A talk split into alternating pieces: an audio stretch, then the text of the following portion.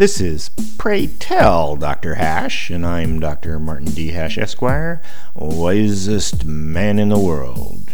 Because the competition just ain't that tough. And these are things I wish someone had told me. Today's topic Sense of Entitlement. America is changing. Work ethic is down, prestige seeking is up, and irrationality abounds.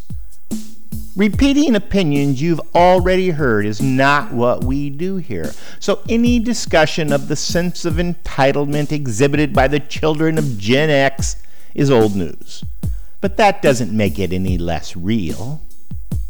And there's no need to mention the feather bedding by the baby boomer retirees at the expense of young families. No. Why should we rehash what all the pundits are saying about our national identity being subverted by greed, short sightedness, and self interest? It's been said enough already, right?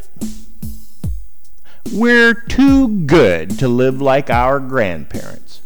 Already, we don't pick our own strawberries or sew our own clothes. Blue collar jobs have become low status, actually looked down upon as beneath our dignity. The illusion that everyone's opinion means something is reinforced by the exploitation of democracy.